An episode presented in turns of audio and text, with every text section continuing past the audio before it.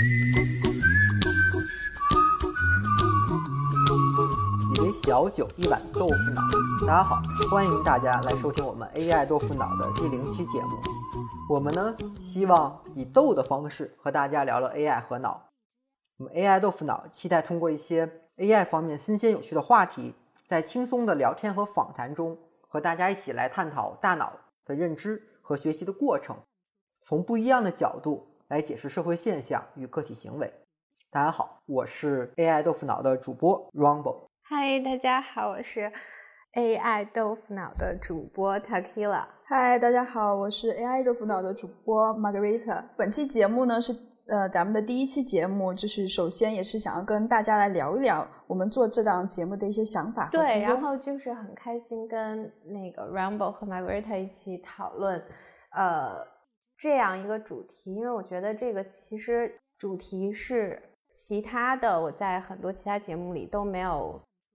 听到过的，因为是 AI 聊 AI 的节目，其实很多，就是专栏或者说其他的一些呃媒体上面都很多。但是我们 AI 豆腐脑主要是在最后这个脑字上面，就是我们其实想聊更多的 AI 和脑结合的一些呃内容，因为呃。大家可能对脑神经科学就是听起来这个名字都会理解成那种生理学上的那个脑神经科学，就是临床医学那一方面。但其实我们想聊的更多是认知科学，然后决策科学，还有一个人类的这种行为学方面的脑神经科学。然后，呃，我觉得为什么这个主题特别好，然后也希望就是这个节目能多讲一些，是因为，呃，其实跟。人工智能的这个关系就是非常的呃紧密，就是因为我们看到人工智能的发展，其实现在也非常火嘛，对吧？然后其实很多的内容都要结合 AI，但是为什么要脑神经结合 AI？其实这个在我看来就是不是一个方向之一，而是一种就是必然走向的最佳或者说最终的一个方向，就像当时。呃，人的电脑其实现在最终走向了 PC 时代，然后已经基本上放弃了 IBM 那个时代时候的专项的那种电脑。然后，对，然后所以我就觉得，呃，其实人工智能，呃，很多人都没有注意到，我们现在还是以就是知识图谱为一个发展的一个主要的方向，然后不断的扩充一个呃资源、内容、信息的这样一个方向去发展一个专项的人工智能，比如说。呃，就像那个 Margarita，你之前写过很多这方面的文章，对吧？就是一些比如说视觉的呀，还有在一个就整个大的那种智慧项目里面，所谓的 AI，其实都是一些专项的，对，就像一个图片识别或者是这种语音识别，都是一个垂直领域、一个很小领域的一个专项的一个智能的研究。对对对，然后所以说就是呃，很多人没有意识到可能。呃，智能就是它最终的一个方向，不应该是通过大量的输入数据和信息，然后训练出一个一一个所谓的一个黑，就是黑色盒子里的一个一一个算法，然后输出内容。其实。这个还谈不上真正的智能吧，或者说只是我们现阶段理解的智能。就像我们那个阶段理解计算机，可能也就能干一个具体的事情了。但后面发现其实不是。然后所以说人工智能它一个方向，我认为就是以当现在其实也已经有很多人后后后面我们就可以邀请来一些更厉害的这方面的人跟我们聊，就是为什么我们觉得通用人工智能其实是一个最终走向光明的。就是下一层的光明的一个最正确的方向，因为真正的智能就像人一样，就是我训练你干一会儿这个，你就能干这个，然后训练你去做播客，你就能做播客，然后让你去写稿，然后你差不多就能写个稿，或者说让他去学一下，就这个才是智能。然后这个智能怎么实现？就是根据我们现在的研究，其实就是要模仿人脑，因为人是唯一。具有这个特点的，其实我们训练出的那些黑盒子都没有这个能力。现在为止，就我觉得 AlphaGo 其实也应该不算。AlphaGo 确实是一个长足的进步，因为就看我们一九七几年那会儿就已经有了这个深蓝，就是 IBM 出现了深蓝，然后可以在一个在这个国际象棋的领域已经战胜了世界冠军。然后后来，当然那会儿还用的是很传统古典的那套机器学习的理论，但是到了。这个后来二零一六年又出现了 AlphaGo，然后后来的呃 Master 到现在的 Zero，就是一步一步的去通过海量的那种算力与算法的堆积，来形成了这种也是得益于这个强化学习理论的不断的完善，然后形成了这么一套这个。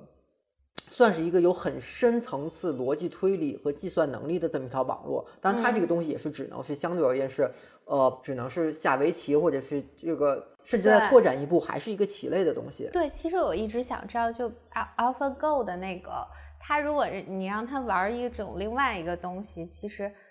它它应该还会有些优势，但是你等于还得重新训练一次，对后面的这一步，它是花了很长很长时间。就 AlphaGo 那个团队在最开始 AlphaGo 出来以后，就已经抽掉了四分之三的人，他们去开发了一个另外一个项目叫 AlphaStar，是玩了一个一款这个暴雪的游戏，一个即时战略 RTS。然后就是去《星际争霸》这款游游戏，后来呢，它剩下只有那四分之一的人在不断的去迭代 AlphaGo。但但虽然我们可以可以看到后来的 Zero 还有 Master 比 Go 要强那么那么多倍，但其实它花的人已经很少了。其实这个有没有 Go，这是一个从零到一的过程，而 Go 在往后的进化就相对而言是一个这个算力啊，而且算法比较成熟的一个优化这么的一个时代就更容易一些。但是像我们看到了真正的到 RTS 游戏这个领域，它可能需要每秒钟。做，呃，可能会做出几十次的决策，尽管我们会限制它的 APM，因为我会限制它的 APM，可能每秒钟操作五次，是呃七八次之类的，但是它这个的的决策的数目已经是远远高于像围棋，可能我花一两分钟或者半分钟我能下一步棋这个的决策效率，而且，呃。怎么说？就是围棋它还是一个对称性的，就是两边得到的信息是对称的。而一个游戏，它的等于它的输入是一个非对称性的，因为它那个游戏里的地图它是不知道的，它需要不断的向外去有一个它的那里面叫农民向外去探索，然后去对去探索才能去感知到新的一个东西，因为它有更多的多元化。所以它后来它是用了大概两到三年的时间去重新去迭代它的这个呃 AlphaGo，然后去形成了一个。叫 Alpha Star，然后后来这 Alpha Star 当然也是，虽然没有参加正式的比赛，在线下几次邀请赛里也都胜过了，就是当代的职业选手，应该现在也说他们是。应该世界第一的水平，世界最厉害水平，等于它已已经也还是解决了很多的问题，但是它始终还是什么通用性还是有限的。他花了好几年的时间去做了一个适用于游戏。那他开始那个，我看到 AlphaGo 团队他们来做这个的，他的初衷是说，我是为了应对这个非对称学习，就是说，在一个双方一个对抗性的比赛中，但是信息是非对称的情况下，哎，它是如何去呃产生这个决策，跟如何去用它的这一系列。回归与强化学习的算法去这个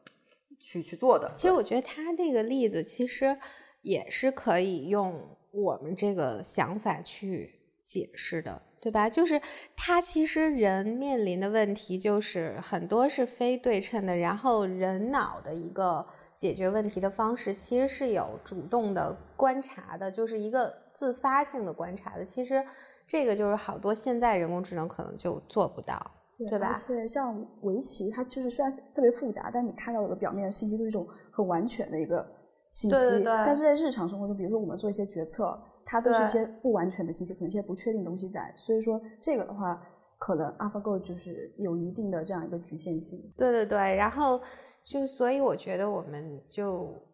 在这一方面，其实就是都比较相信这个方向吧。然后所以我们就会选择。这个 AI 豆腐脑是跟大家聊这个方向的，其实就主要是我们是真的想聊 AI，然后呢，请之后也会请一些专家吧，或者这个专专门领域的呃研究的人跟我们一起分享。OK，这就是我们本期呃先导片的一些内容。后续呢，我们也会持续在 AI 和脑科学的领域内寻找一些有趣的话题，呃，邀请一些相关领域的专家、大咖和小伙伴们跟我们一起分享。呃，我们希望在这里营造一个比较自由表达和讨论一个空间。呃，当然我们的观点也会有一些偏见，欢迎给大家积极给我们留言评论。呃，我是 Margarita，我是 Rumble，我是 Takila，我们下期见，下期见，拜拜，拜拜。